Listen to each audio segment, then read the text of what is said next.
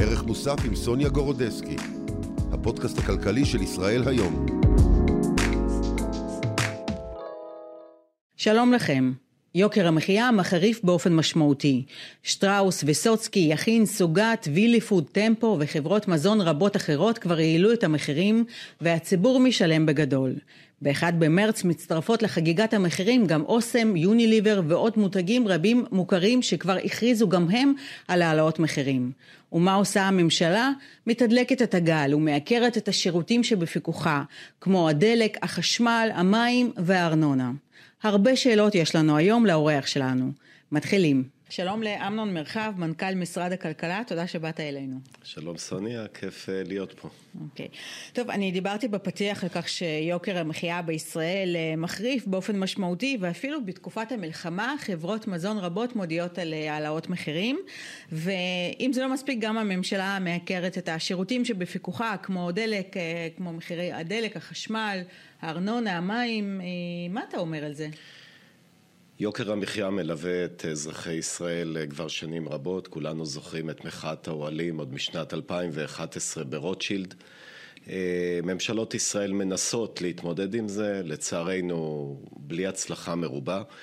אה, בקדנציה שלנו אנחנו עושים הרבה מהלכים, אני מניח שעוד נדבר עליהם כאן בפודקאסט הזה, אבל העלאת מחירים בעת הזו, בעת מלחמה, היא בלתי נסבלת, היא בלתי מתקבלת על הדעת. אם uh, אני יכול להתעלות על אילנות גבוהים, אני חושב שהמסר ששר הכלכלה והתעשייה מעביר היום לכל אלה שמייקרים מחירים, זה את המסר הפשוט, don't. אוקיי, okay. אבל מה בפועל אתם עושים? אה, למשל בתחילת השבוע קיבלנו הודעה על כך ששר הכלכלה אה, ניר ברקת נפגש עם מנכ"ל החברה המרכזית למשקאות, קוקה קולה okay. למי כן. שלא מכיר, למי שלא מכיר, וסיכם איתו כי החברה תבטל את אה, העלאת המחיר המתוכננת. אז ניר לבנגר זה הצליח לו, יכול להיות שבגלל שלשניהם קוראים ניר, אני צוחקת כמובן, אבל מה קורה עם יתר החברות? תראי, אנחנו מקיימים עם כולם שיח. אה, גם עם התעשיינים, גם עם היבואנים, גם עם הקמעונאים, השר נפגש איתם, גם שומע אותם, יש להם גם טענות, אנחנו מכבדים אותם, אבל המסר שלנו הוא מסר פשוט. חברים, בעת הזו, בעת מלחמה, בעת שכל אזרחי ישראל, הקשב שלהם והתשומת הלב שלהם מופנית לנושאים הרבה יותר קיומיים של ביטחון והביטחון האישי שלנו, תניחו לאזרחים בתקופה הזו, אל תעלו את המחירים, זה חלק מהקריאה שלנו לסולידריות, סולידריות חברתית, ולא יקרה שום דבר לכל אותן חברות גדולות, ששוב אני אומר, אנחנו מכבדים אותן, אנחנו גם שומעים את הטענות שלהם, אבל בתקופה הזאת, בתקופת מלחמה, זה לא זמן להעלאת מחירים. חברים, פשוט מאוד, don't. זה okay, אוקיי, המסר הפשוט. אבל החברות הגדולות, נראה שבינתיים מצפצפות על הקריאות שלכם. סליחה ככה שאני בוטה וישירה, אבל זה המצב.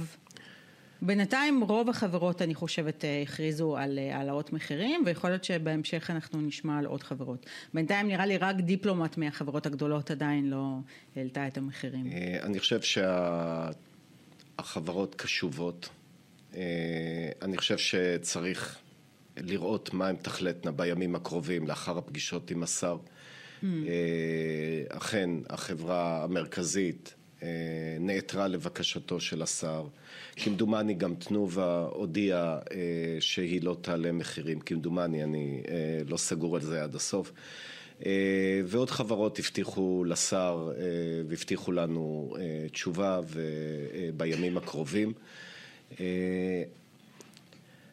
אני מציע לכולם, לא, איך אומרים, לא לבחון אותנו. Mm-hmm.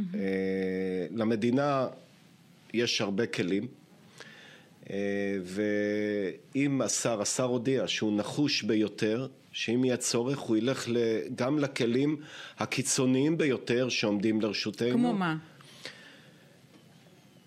תראי, אה, א', יש את החוק של הגבלת שכר לחברות. אה, למנהלי חברות, שזו אופציה שנשקלת והיא על השולחן. אה, יש אה, כלים של פיקוח על המחירים.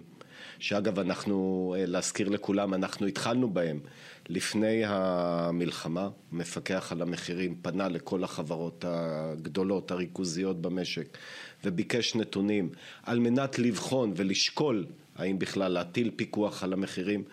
היו כאלה שחשבו שבעת מלחמה זה נכון להטיל פיקוח נרחב על כלל המחירים.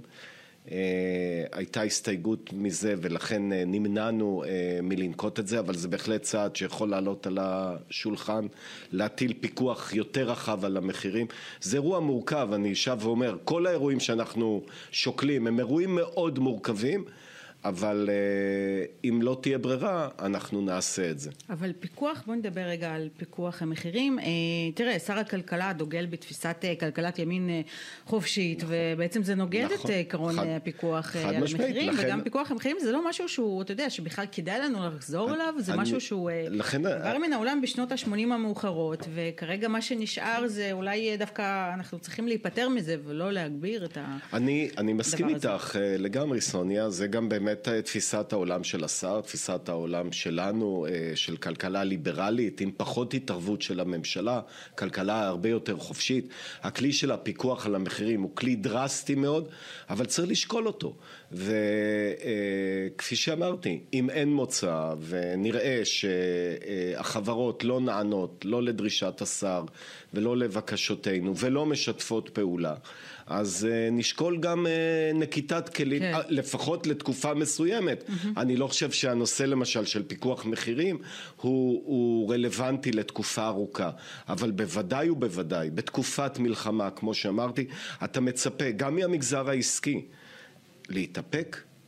לא יקרה כלום, גם אם אה, אה, לא תרוויחו רווחים גדולים או תפסידו קצת, אנחנו רואים את התוצאות. אני חייב לפתוח סוגריים ולהדגיש, גם לתעשיינים וגם לחלק מהספקים יש טענות אה, אה, שבחלקן הן מוצדקות.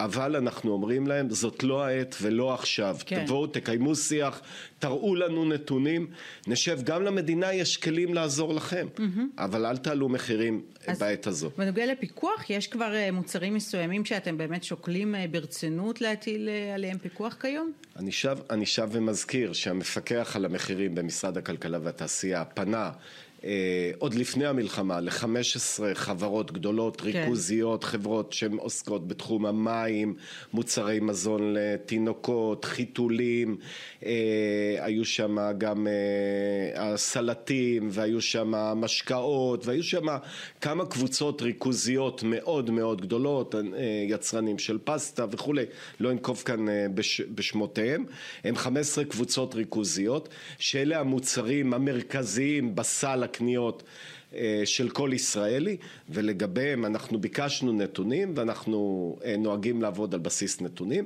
וכשיהיו בידינו הנתונים אנחנו mm-hmm. נבחן את הסוגיה של הטלת הפיקוח על המחירים. אוקיי, okay. כל אה, חברות המזון והפארם שהכריזו על העלאות המחירים כולן אמרו שהסיבה המרכזית לכך היא עלייה בעלות חומרי הגלם.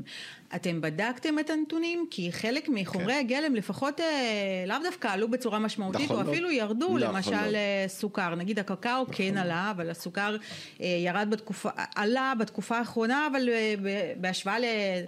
לפני. שנה הוא כן ירד, אה, לא- בדקתם לא... את זה? כן, כן, א', אנחנו? כל הזמן מנטרים את השוק, גם את השוק הקמעונאי, גם את שוק הסחורות, גם את שוק חומרי הגלם, יש לנו אה, אה, מוניטורים אה, מאוד מאוד אה, טובים ויומיומיים, אנחנו מנטרים, אנחנו לא רואים, אני חייב לציין, אנחנו לא רואים איזה שהם עליות מחירים או התייקרויות דרסטיות שמצדיקות עליות מחירים בשיעור שבהם שבהם אה, אנחנו חווים כעת.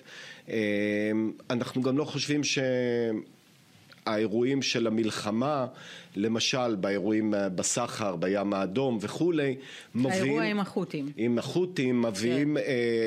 להצדקה, לעליות בשיעור ובסדר גודל שאנחנו חווים כעת. מהספקים במדינת okay, ישראל. אוקיי, אז באמת אה, נשאר לנו לחכות ולראות האם באמת החברות אה, אה, יחזרו בהן, ואתה אומר שיש עוד תקווה. ושלא ינסו אותנו. שלא ינסו. אני אומר כן. להם, אני גם אומר להם, תראו, אני, אנחנו דורשים מהם, יש דברים, כמו שאמרתי, אנחנו גם מבינים אותם. כולנו מכירים בחשיבות של קיום תעשייה ישראלית. אנחנו ראינו את זה גם במלחמה, כמה תעשייה ישראלית היא חשובה באופן כללי, אבל אה, אנחנו אומרים לכולם, זה זמן לסולידריות, סולידריות אזרחית, סולידריות כלכלית. האזרחים, הציבור לא יכול ולא צריך בעת הזו לספוג אה, התייקרויות נוספות. כן, זה לא הזמן. מסכימה איתך לחלוטין. תראה, לפי הלמ"ס... אגב, אני אה, חושב כן. שגם הציבור... לא ישכח למי שמעלה היום מחירים. נכון, הציבור... אבל הציבור... בינתיים הציבור עסוק בדברים נכון, אחרים, ובצדק. בדיוק, זה בדיוק מה שאני אומר, הציבור, הרבה אומרים, למה הצרכנים קונים? שהצרכנים בישראל יעשו חרם, שלא יהיו פראיירים. אני אומר לכולם, אל, אל תבואו בטענות לציבור הישראלי. הוא כרגע במצוקה, כולנו במצוקה, זה עת מלחמה, זה לא זמן עכשיו לציבור להתחיל לעשות חרמות ולהתחיל לעשות דברים כאלה, הקשב של הציבור הוא במקום אחר, הוא לא שם, נכון. הוא לא שם, לכן אנחנו גם אומרים... גם ההסתדרות דרך אגב, אנחנו לא שומעים אותה, אם אה, בשנה שעברה הם אה, באמת אה, נרתמו למאבק לכן, הציבורי, לכן, היום אנחנו לכן אנחנו אותם. אומרים לכולם, לתעשיינים, שהם מלח הארץ, באמת, יש פה תעשיינים שהם מלח הארץ, קמעונאים, סוחרים, כולנו אזרחים, זה עת לסולידריות חברתית כלכלית של כולנו, גם אם זה במחיר של שחיקת רווחים לא או צבירת קצת הפסדים. לא כולם זה בדיוק מלח הארץ, יש, יש חברות מזון גדולות שהן בבעלות אה, סינית למשל, ולא בבעלות אה, ישראלית, אז כך שאתה יודע. אני רוצה לומר לך, אה, שוב, אני, אני לא אוהב לשפוך דמם של אנשים אה, סתם. אני ראיתי את החברות האלה גם בתקופת המלחמה. גם כאלה שהם בבעלות זרה. אה, שהתנהלו פה בפטריוטיות מאוד גדולה, אני חייב לציין. נלחמו, איך אומרים, בשיניים כדי לקיים יצור, כדי לפתוח את המפעלים, כדי לקיים, אה, לתת פרנסה לעובדים שלהם ולייצר תוצרת. אז אני לא מאלה שהולך לשיח מתלהם ואני לא אקרא להם אה, בשמות גנאי. אני ראיתי אותם גם בתקופה הקשה שכולנו חווינו אחרי השבעה לאוקטובר. אה, אה, מקיימים תעשייה ונלחמים על התעשייה הישראלית ולא משנה אם הבעלות שלהם היא בסין או באירופה או במקום אחר וזה ייאמר לזכותם. ולכן אנחנו פונים אליהם. בעת הזו ואומרים להם חבר'ה אה, אל, אל תייקרו עכשיו. כן, אוקיי. טוב, הנושא הבא שאני רוצה לדבר איתך עליו זה מחירי הפירות והירקות. לפי הלמ"ס אה, בשנת 2023 אה, המחיר אה, של הפירות והירקות זינק בצורה החדה ביותר מכל מרכיבי המדד, מדד המחירים לצרכן, בכמעט 14 אחוזים. אז אני רוצה לדבר איתך על זה, הרפורמה בחקלאות בוטלה, ביטלתם אותה, אז מה האלטרנטיבה? האם יש לכם תוכנית איך, איך בכלל אה, ניגשים לעניין הזה, איך מוזילים את מחירי הפירות וירקות, וגם אה, מי גוזר את הקופון. טוב, קודם כל לא אנחנו ביטלנו את ה... לא אנחנו, זה לא משרד הכלכלה והתעשייה, זה לא במנדט הממשלה? שלנו. הממשלה זה נכון. אני אגיד ככה, חקלאות היא נכס אסטרטגי במדינת ישראל, בכל מדינה. חקלאות זה דבר אסטרטגי, צריך לשמר כושר ייצור עצמאי של מזון אה, בכל מדינה, בוודאי במדינת ישראל, ובוודאי אירועי השבעה באוקטובר הוכיחו את זה. אה, יחד עם זאת, אנחנו רוצים אה, לשמור שוב על יוקר המחיה, אנחנו משק קטן, הכל פה יקר וגם מוצרי החקלאות הטריים הם יקרים מאוד, עופות, גידולי השדה הם יקרים, לכן צריך לפתוח את המשק גם החקלאי לתחרות וליבוא. ואיך עושים את זה בכל העולם, איך אתה מאזן גם בין הצורך האסטרטגי לשמור על קיומם של החקלאים מורידים וגם את לפתוח, המכסים ומאפשרים אתה, יבוא. אתה מאפשר יבוא ונותן מה שנקרא תמיכה ישירה לחקלאים כדי לאפשר להם להמשיך לייצר ולהתקיים גם בשוק תחרותי זה השיטה המקובלת בכל העולם, זה צריך להיות גם בישראל ואנחנו דוחפים גם את משרד החקלאות וגם את משרד האוצר כן לחזור ביניהם לשולחן הדיונים. אה, עוד לפני המלחמה הייתה הצעה אה, די טובה של האוצר לחקלאים לתת להם כמדומני כשני מיליארד שקל לתמיכה ישירה תמורת הסכמתם לפתוח את השוק ליבוא ולתחרות. הרפורמה, לא? ואני חושב שהמלחמה עצרה את כל האירוע הזה. אנחנו, אנחנו מאוד דוחקים אותם לחזור לשולחן ולהציע... בינתיים הצרכן אבל משלם, וזה שמחירי הפירות והירקות מתייקרים, אז זה אומר שהשכבות אה, החלשות ביותר באוכלוסייה צורכים פחות מהמוצרים האלה מצד, שהם יותר נכון, בריאים, והם צורכים אה, אנחנו, יותר פסטות, למרות זה, שגם הפסטה היום מתייקרת, אז כן? אז מצד אחד אנחנו רואים כן סנטימנט של הצרכן לקנות תוצרת הארץ, גם אם היא יקרה. אנשים הלכו לקטוף ולעזור לחקלאים כי רוצים לתמוך בחקלאות הישראלית, גם הצרכנים. אתה רואה את המוכנות של הצרכן לשלם קצת יותר ולהעדיף עגבניות מהעוטף מאשר עגבניות מטורקיה, ויחד עם זאת, כדי אה, להתמודד גם עם יוקר המחיה, כי אף אחד לא רוצה לשלם על אה, עגבניות 24 או 25 שקלים כמו ששילמנו בתחילת המלחמה, אז אתה צריך לפתוח את השוק ליבוא. כמה זה היום, דרך אגב?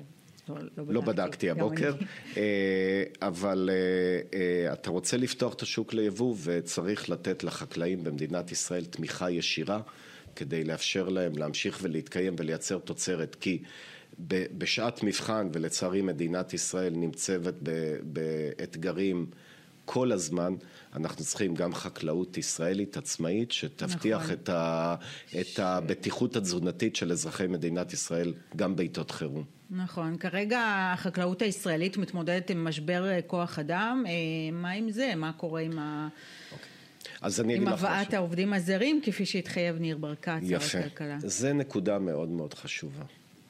מדינת ישראל חייבת להתנתק מהתפיסה שלא, שהיא סוגרת את שעריה לעובדים זרים.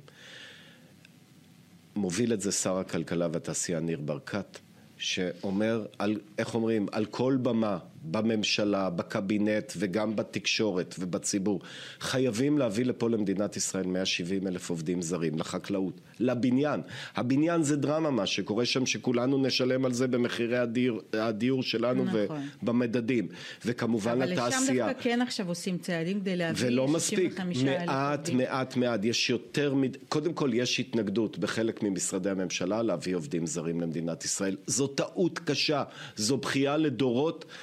עוד מהעבר, כבר למעלה מ-20 שנה אה, מונעים פה הגעה של עובדים זרים וככל שההתנגדות הזאת תמשיך עכשיו אנחנו נחזור לתלות כמעט מוחלטת בעובדים הפלסטינים וגם לא נצליח לגדול בייצור שלנו ובבינוי שלנו ובחקלאות בלי עובדים זרים וזה יהיה נזק עצום למשק הישראלי. חייבים להביא היום 170 אלף עובדים זרים. אוקיי, okay. אה, uh, טוב בינתיים נראה שזה לא קורה, uh, בואי נדבר על, uh, נתקדם לנושא הבא. אני רוצה רגע להתייחס, כן, בבקשה.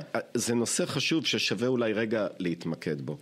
תראי, אני הייתי גם מנכ"ל התאחדות הקבלנים לפני תפקידי הנוכחי.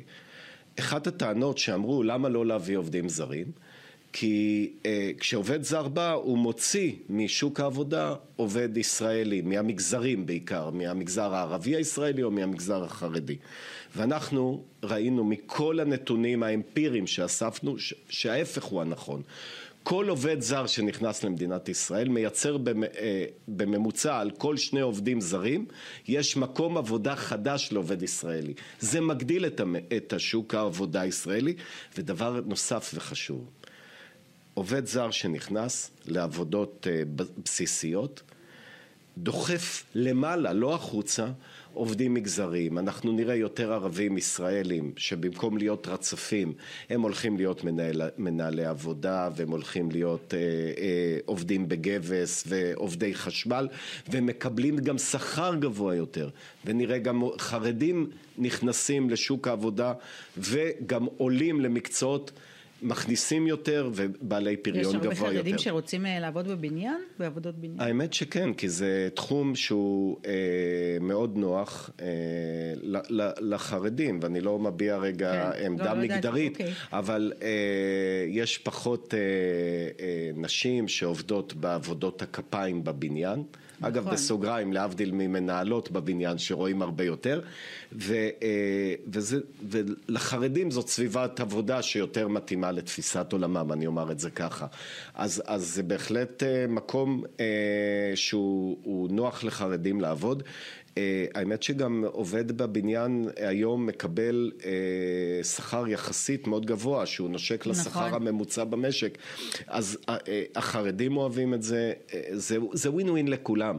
ואני חושב ש... אפילו יותר, אני חושבת, מהשכר הממוצע במשק. חד משמעית. שמעתי סכומים אסטרונומיים. היום, היום בוודאי, כשאין עובדים פלסטינים כן, ואין עובדים כן, זרים, כן, היום, היום. אז כל מי שכבר מוכן כן. לבוא, ואגב, זה באמת הזדמנות גם לקרוא עדיין לצעירים הישראלים לבוא לעבוד, אבל לצערי, או לשמחתי, אני לא יודע, זה לא משנה איך נגדיר את זה, היום אה, אה שוק התעסוקה בישראל אה, אה, מסליל את כולם את רובם למקצועות היותר, עם פריון גבוה יותר, זה גם מה שאנחנו עושים, ו, וזה טוב שכך, ולכן צריך להביא עובדים זרים שיעבדו יותר במקצועות של ה basic שדרושים למשק. Okay. אוקיי. לכן אה, אפשר להגדיל בזכות זה את הייצור, את התמ"ג, את הייצוא, זה פשוט אבל שלא מביאים לפה עובדים זרים.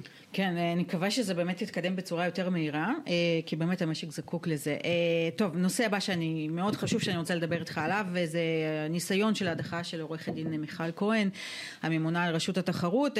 תראה, צריך להגיד שגם הממונים על התחרות לפניה לא הצליחו לעשות שינוי משמעותי בתחום הזה של הריכוזיות, ואני מדברת איתך על שמות גדולים כמו דוד גילו, כמו דרור שטרום, אז אולי בעצם הבעיה היא לא בה, אלא ב... אה, מעט הסמכויות שיש לגוף הזה ושלא נאמר שבאמת אה, שידי מי שעומד אה, בראש הגוף הזה קשורות. אני רואה את העובדות קצת אחרת. קודם כל, כן, רשות, קודם כל, ברמת הסמכויות שיש לגוף הזה, רשות התחרות זה אחד הרגולטורים עם הכי הרבה סמכויות אפקטיביות בידיים. אה, אה, יש את חוק המזון ויש את חוק התחרות ולרשות... מה זה אומר בפועל? איזה סמכויות יש? חקירה, בדיקה. עיצומים כספיים, ענישה, אה, אה, העמדה לדין פלילי. יש הם להם... הם כל הזמן עושים את זה. יש לא? להם... אז קודם כל עובדתית, לרשות הזאת יש את כל הכלים ואת כל היכולות שדרושות לה כדי לעבוד ולהיות רגולטור עם שיניים. עכשיו, מה אנחנו רוצים? מה שר הכלכלה רוצה? הוא, הוא רוצה בדיוק רגולטור עם שיניים. הוא רוצה הרבה יותר פרואקטיביות שמתמודד עם יוקר המחיה, עם חוסר התחרות במדינת ישראל, עם ריכוזיות היתר ובמקומות שיש אווירה על חוקי התחרות אה, אם זה בא מצד מונופולים או תיאום מחירים או קרטלים שיפעילו את הסמכויות שלהם. עכשיו, והיא אני... והיא לא הפעילה מספיק. אני, אני, אה, אה, אנחנו גם רואים את זה בדוחות של מבקר המדינה, חייבים להגיד, זה לא איזה עמדה סובייקטיבית של שר הכלכלה והתעשייה הנוכחית. גם מבקר המדינה בדוחות שלו מעביר ביקורת מאוד חריפה על התפקוד של רשות התחרות, על כך שהיא לא נוקטת אבל אמצעים. אבל לאו דווקא תחת אה, מיכל כהן, אלא באופן כללי. הוא מדבר על כך שעשרות שנים לא, לא הוכרז כאן מונופול, ו... כלומר גם אה, הממונים על התחרות או על ההגבלים העסקיים ככה נקרא הגוף הזה לפני זה, לא עשו את, אותו, את אותם דברים מה שהיא גם כרגע אה, לא עושה. תראי, אני לא רוצה לעסוק בקודמיה, אה, ואגב, גם לגבי הגברת אה, מיכל כהן, אין, לא לשר, בטח לא לי, לא כפופה אליי, אין, אין לנו שום דבר ברמה האישית נגדה. הוויכוח הוא ויכוח על מדיניות ועל יישום המדיניות הנדרשת בשוק של יוקר מחיה והיעדר תחרות. ולכן אנחנו חושבים שבעת הזו דרוש שם מנהל אה, אה, יצירתי מאוד, נחוש מאוד, בלתי מורתע, עם, עם נכונות אה, אה, אה, להיכנס לפעמים גם לפייט עם כוחות כלכליים מאוד מאוד מאוד חזקים. כן, אה, ולמה אה, היא לא עושה את זה? תשאלי אותה. אוקיי. okay. אה, טוב, אה, אבל אתה יודע, אתה בטח שומע, מודע לביקורת על כך שהממשלה הנוכחית היא פשוט אה, מזיזה את כל, את כל ה... את כל הפקידים בעצם שמונו על ידי הממשלה הקוד... הקודמת ו... וזה מה שקורה, אנחנו רואים את זה בשירות בתי הסוהר, אנחנו רואים את זה ברשות התחרות, ב... ברשות החברות הממשלתיות ועוד ועוד מקומות ואני אשמח שתגיב לביקורת הזאת. אני אני לא אחראי על הרגולטורים האחרים ועל הצעדים של שרים אחרים, אני גם לא, לא מכיר את האירועים האלה לעובדות שלהם, אז אני לא רוצה לשפוט.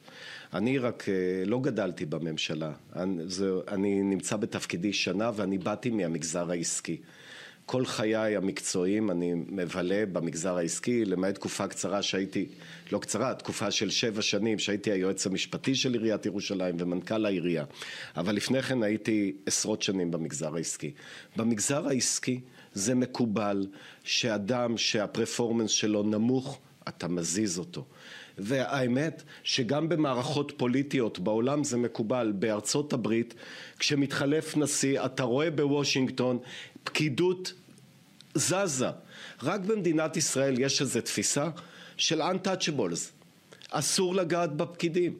ואם מישהו... רשות התחרות, במקרה הזה ספציפית, רשות התחרות ואם... היא גוף עצמאי, אז, אז, אז זאת הסיבה שבעצם אז אה, נולדה הביקורת הזאת. בגלל זה יש כללים במדינה הזו, שקובעים איך שר רשאי לה, אה, להעביר מתפקידו אה, עובד ציבור. פקיד מדינה, זה בסדר. והשר ברקת בדיוק נוהג, נוהג okay. אוקיי. בדרך הזאת. הוא פנה, הוא פנה לנציבות שירות המדינה. השר לא יכול לפטר אה, אה, את, את אה, ראש רשות התחרות.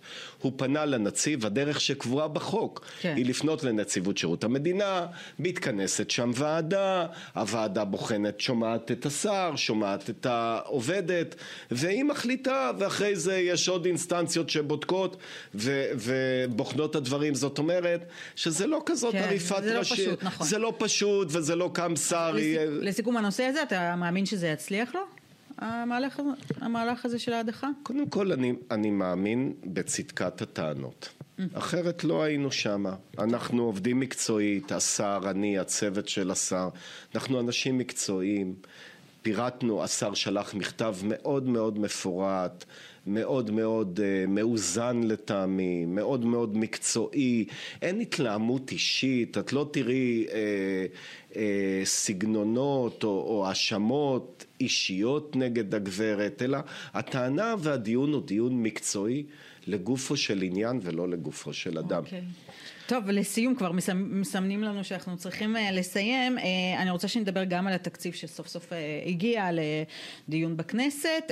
אתה חושב שהתקציב הנוכחי מקדם באופן ראוי את, את המאבק ביוקר המחיה? אנחנו, אני אומר שני דברים, אנחנו מקדמים חוק מאוד דרמטי שקוראים לו חוק מה שטוב באירופה טוב בישראל.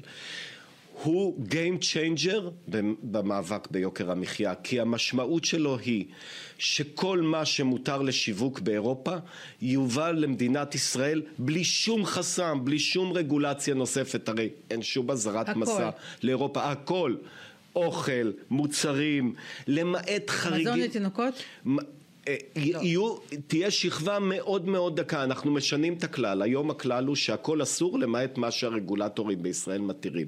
אנחנו הולכים להפוך את הכלל, אנחנו אומרים הכל מותר למעט שכבה מאוד מאוד דקה של ממש בת, אה, הגנה על אוכלוסיות אה, מאוד מוחלשות מרמה של בטיחות המוצר הכי נדרשת, שזה תינוקות, חסרי ישע וכיוצא באלה. הכל יהיה מותר. תראי למשל, קחי ברשותך את, את מקרה קרפור כמקרה בוחן. יש להם 15 אלף מוצרים private label של קרפור בעולם. הם הצל... לא הצליחו להכניס לפה יותר מאלף מוצרים בגלל רגולציה, בגלל חסמים ביבוא למדינת ישראל. זה יימחק, זה ייגמר.